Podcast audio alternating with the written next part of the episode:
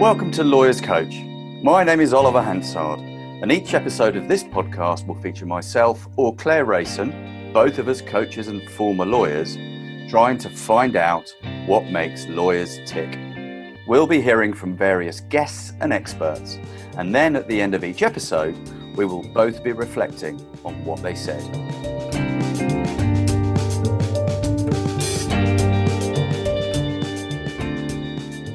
In this episode, Claire Rayson talks to James Lewindon, Head of Legal Resourcing at Konexo, a division of Eversheds Sutherland. Claire starts by asking James to talk through his role. I work for Konexo, um, which is uh, Eversheds Sutherland's um, alternative legal service provider. Um, and my role is I head up the legal resourcing part um, of that business. So um, that's providing lawyers, consultants to clients and to the firm itself, but includes project managers and um, paralegals and business analysts. Um, and I've been working in this role for the last 10 years when we started it back in 2011 uh, when it was called um, Eversheds Agile, uh, and now it's uh. So um, my role is to basically make sure we get the right kind of people coming through to, to work with us and then um, with the team place them into to supporting our clients on um, interim um, projects and, and um, support. And you mentioned kind of consultants there and, and, and lawyers, and the the series has looked at success. And I think consultancy as a model has really kind of challenged that notion of success in firms. And I think it used to be that, you know, you were either a partner or, or uh, and that was success. Um, do you have any thoughts on that? Yeah, uh, it's been really interesting um, seeing the development of what success or what defines success uh, in law. Um, so, uh, just a bit of background I'm not a lawyer. I came into um, working for Eversheds Sutherland as a management consultant back in 2011. And um, we looked at, I suppose, the market. Uh, and at that time, still, success was either reaching the top in a private practice law firm or reaching general counsel in an in house setting, um, which meant there was a huge amount of people who maybe didn't want that foot for themselves maybe the, the inflexibility of those two structures um, or the diversity of, of work that um, wasn't there in those two structures meant that there was a huge amount of people that just didn't have mechanisms for them to define what success meant for themselves. Um, and one of the the pleasing things is over the last nine ten years there's been a real explosion in different models and different ways of working for lawyers to i suppose redefine what they deem as success, which has really challenged law firms and challenged in-house um, teams about how they need to be more flexible. They need to be have structures in place for taking care of people who have maybe different ambitions than reaching partner or reaching general counsel. I can remember when I first joined the law firm, you know, there was a, a narrow cultural perspective about what success meant for a lawyer. Um, you know, it was that I suppose I grew up watching LA Law and um, all of those things where it was you reaching a partner was the, the be all and end all. And I think now lots of different people are working in lots of different ways within the legal profession. It, it's breaking down that perception um, and hopefully giving more people uh, courage to redefine success for themselves. One of the people we spoke to this series was a lawyer called Eloise Skinner, and um, we spoke very much around the idea of this external success and how often that can you know kind of lead to you feeling very empty and how she believes that success is thinking about your values and making sure that you're kind of aligned with those. Do you think that the different paths that lawyers are now taking so consulting is obviously one of those is is kind of an example of that? Lawyers thinking well actually what do i want to do and and how can i reshape my career? Yeah absolutely.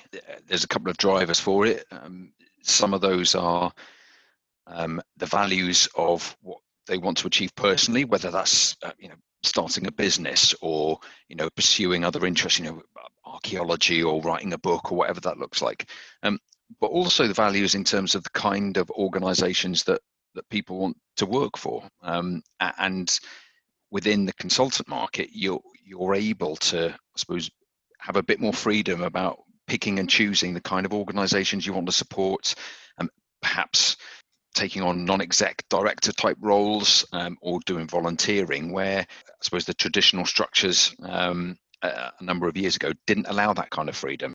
and I think that if anything, more people speaking about how they are redefining what success looks like for them in terms of the values and acting as role models, it gives impetus and you know role models to those who I suppose grew up, you know, university, law school, training contract, law firm, um, where almost that that perception of success was defined for them.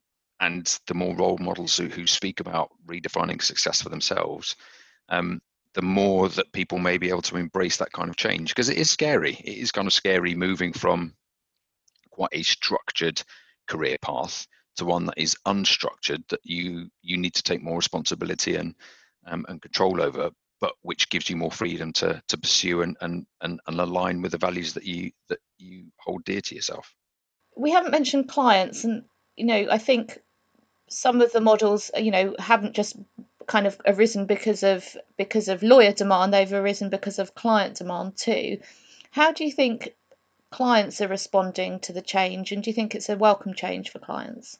I mean i think uh, clients um, moved quicker than law firms i think to uh, to embrace that kind of change um, i think the because of the way that in-house teams were looking to bring in support um, meant that law firms had to adapt really quickly. You know, when we, when I suppose when we started back in 2011, there was us uh, lawyers on demand and Axiom, and and now pretty much every other law firm has got their own kind of model or version, and then there is a whole host of other kind of structures where you've got people like Gunnercooke or Carbon Law or um, Keystone, um, and I think the ways that general counsel or, or, or in-house legal teams have looked to differentiate work and segment work has meant that those segments of work are able to be distributed differently rather than the kind of traditional model of it either gets done in-house by the in-house legal team or it gets thrown over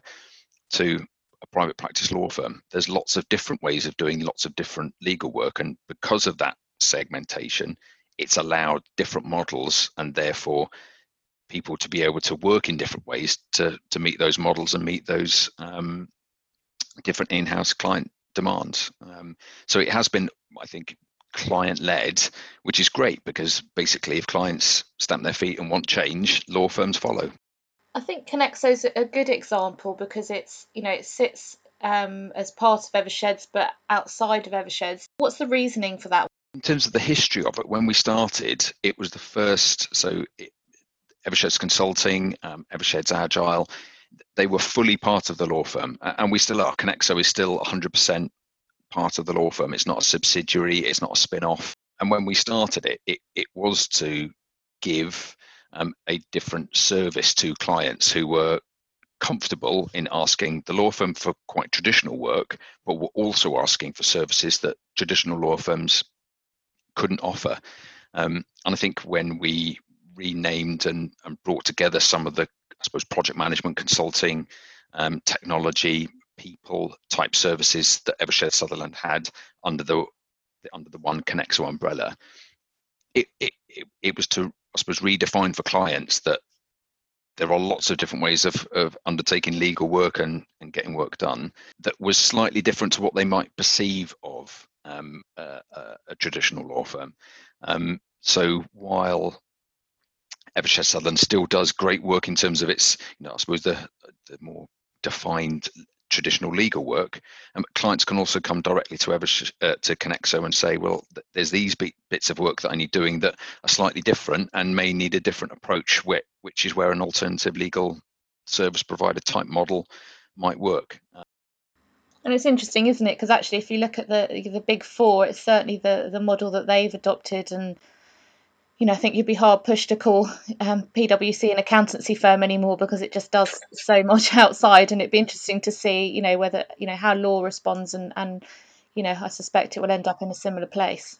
Yeah, that, that's it. That's a really good um, example. You know, I, I think long gone are the days where you looked at Deloitte and went, "Oh yeah, they're a they're a they're an audit firm." You mentioning the Big Four is a really it's a good model of, of, of showing disruption in the legal profession, but also it shows that clients are looking for the kind of suite of services and ways of working that uh, law firms have traditionally traditionally not offered, but are now kind of, I suppose, racing to play catch up.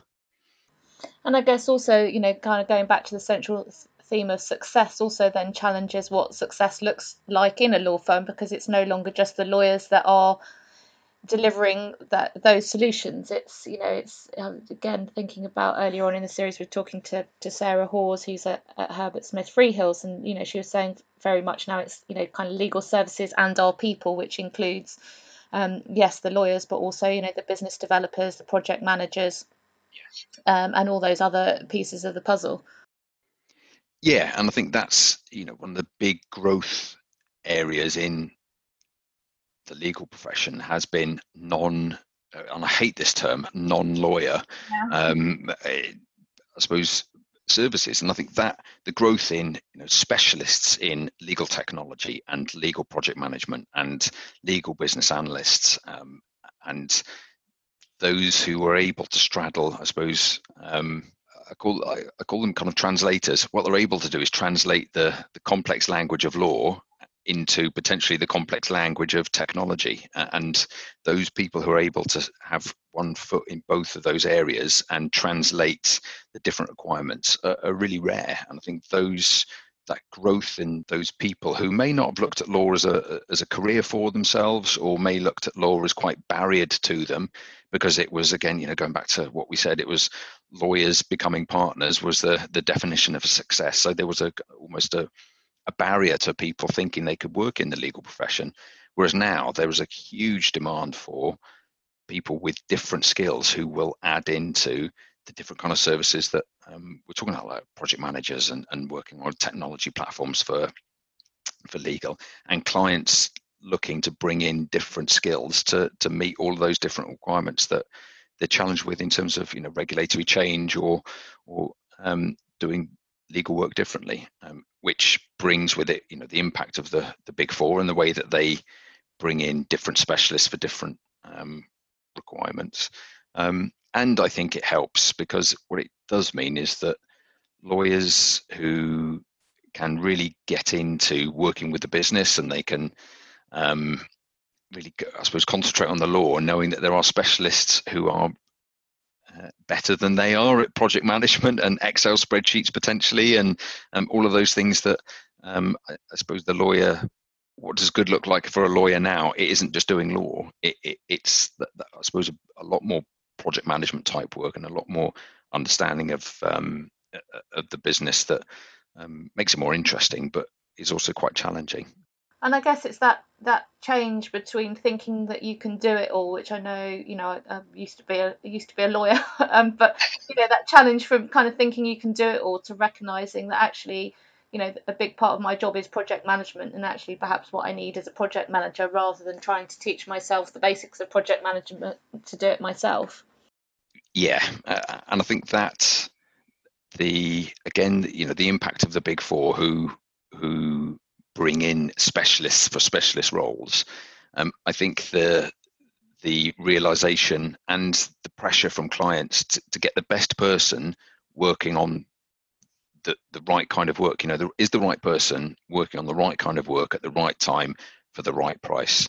Um, and potentially traditionally 10 years ago, the lawyer, it would be expected that lawyers would do the do the lawyering, do the project management, do the working on through a technology platform, if the, which may have just been Excel back ten years ago.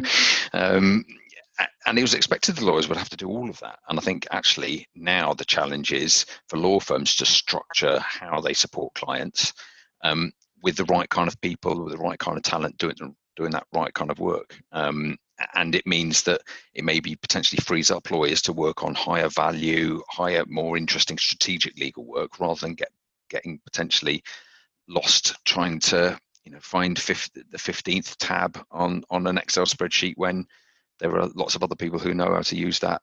Those who embrace that i think really push on and, and succeed in where they want to go i suppose where they want to achieve. Those who resist it are going to be challenged and left behind, I think. And I wonder how much that also comes down to the pricing, because I think you know, for me, the billable hour is is you know the the root cause of so many um, things that are wrong inside traditional firms, and I wonder whether that sense of you know traditionally we bill out at you know whatever it is per hour and and you know it's the lawyer that does the billing and everyone else supports us in that process. But changing it to thinking about okay well what value are we giving to our clients and how do we price that value and actually how do we deliver that value? And that might not just be delivery through lawyers. Yeah, I think the, the billable hour is that kind of, you could that's a Pandora's box that um, who could sp- spend a long time. I, I, think it absolutely has its place, uh, and I think it's not something that is you know it, it's not the the worst thing in the world. It's not the kind of the end of the legal profession. You know there has been lot, lots written about how the billable hour um, should be struck off. It shouldn't be used. Um, whereas actually, I think it has its place for the right, like I said, for the right kind of work the right kind of way of billing and, and working through that is hourly rates. Um, that is it isn't the right kind of pricing mechanism for different types of work that are being used. You know, using a technology platform for processing thousands of NDAs, um, as an example. Well, hourly work, hourly rates are not the right kind of mechanism for that. Um, but I think the both law firms and clients have a responsibility for changing and working together on what kind of work is the right work to be priced in the right way. it's not for clients to say, I want this done differently. it's for law firms and, and clients to work collaboratively, saying, okay, this is the work that needs to be done. What is the best way of doing it? Is it hourly rate work for the law firm? Is it you know bringing consultants in to support you on either flexible hourly rate or day rate or whatever that looks like or is it a fixed fee because it's you know high volume and we can guarantee x number of contracts per year or whatever that looks like? That change in pricing structures has been positive because it gets law firms and clients talking to each other more about what they actually both want to achieve. And clients recognizing that you know law firms do need to make money and law firms recognizing that clients need to show and demonstrate value to the business. What do you think that this year will have done for for the future? Do you think that lawyers and and you know traditional firms in particular will be looking at their models again and thinking about what next? Yeah, I mean, I think that the two things that we've seen grow significantly quickly. Um, uh, the first has been the challenge of location and the fact that it isn't a challenge anymore. Um, even within client teams, there was that perception of I need someone sat at a desk or work, you know, someone sat in an office five days a week or four days a week, um, which meant that the, those client teams may only be able to get the right kind of people to support them who were living or were able to travel to, to that location. See, if you take location out of the equation, which um, the current circumstances has done because everyone is now working remotely. What it means is that clients are able to access a much more varied and diverse talent pool of people who may be much more suited to what they're looking for. What we've seen is a real challenge from clients saying, I need the right kind of skills. I don't care where they are, and I don't care um, what country they're in. As long as they can support me and my business, then that's the most important thing, which has been brilliant because it's it's meant that people who may have I suppose, defined success for themselves in living in a certain country or living in a place that may have actually meant that success for them cut off a portion of access to work that um, they accepted because that was part of what they wanted for themselves. Now find that they're able to offer services and offer work and um, because of the fact that everyone's now working remotely. Uh, and then, secondly, clients are looking much more flexibly in terms of the kind of support they need for their in-house teams. Um, whereas, to, I suppose they there was a it got into a process of someone a client would say, "I need someone five days a week to sit in the office and, and do this work." What they realise is that they for some work it might be I need someone for 15 hours a week. It's not work that I want to send out to to private practice law firm. It's kind of in-house work, but I can't guarantee what the levels of um, work are going to be like. Um, so it might be 15 hours one week, it might be 10 the next. So what that's given growth to is, is again, there's a great talent pool of people out there who want to work in that really ad hoc kind of flexible way. And um, I suppose work the work work around what they what else they're doing, and this way of working gives them access to that.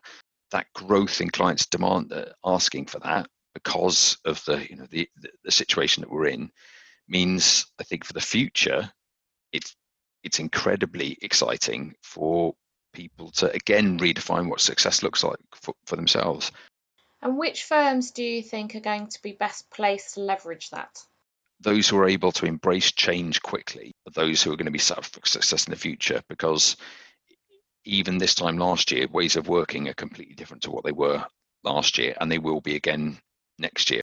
I think the pace of the change over the last 18, 18 months and what the next 18 months will be like. I don't know. I don't know that I'm ever going to sit back and go, right, great. I'm now in the new normal. I can take, I can have a breather for uh, for 10 minutes because I just don't think that's going to happen. James, I think that's that's a really nice place to to end the conversation and and um, it's just fascinating to see what's happening and and you know when we look back in you know I think even a year's time we'll we'll be surprised at where we are. Um, thank you ever so much for for talking to me and um, I wish you every continued success. Thank you. Uh, uh and just to say, I think uh, you know platforms like this and the way you you know you're brought you're giving people success stories uh, and it's it's great because it just reinforces that there are lots of different ways for for people in the legal profession to work and the more role models and case studies people hear the more confidence it gives them. So so thank you and thank you for having me. So that was claire rayson talking to james lewenden claire there was so much there. What what stood out for you during that conversation? Yeah i mean i think what really stuck out for me was the way that clients and professionals are working together to redefine what success looks like and also what legal service delivery looks like. Yeah, he seemed to, to, to think that the more agile legal services businesses were, the better chance they had of success as organizations and perhaps success for the individuals as well. Yeah, and I think, you know, what's interesting is where we ended that conversation, which is agility is going to be really important looking to the future um, and thinking about where people are located now doesn't seem as important as it did, you know, a year ago. Um, and it will be interesting to see what that means for the talent pool, what that means for for legal services in general. I also like the point he made about there being an explosion in what success could look like for individuals. Yeah, and I think that's really been a theme across this series, hasn't it? That I think you know the the up and out or or up and partner routes of the past you know are that are just that things of the past. And i think there's much more scope these days for people to define their own careers and define what success looks like for them as an individual.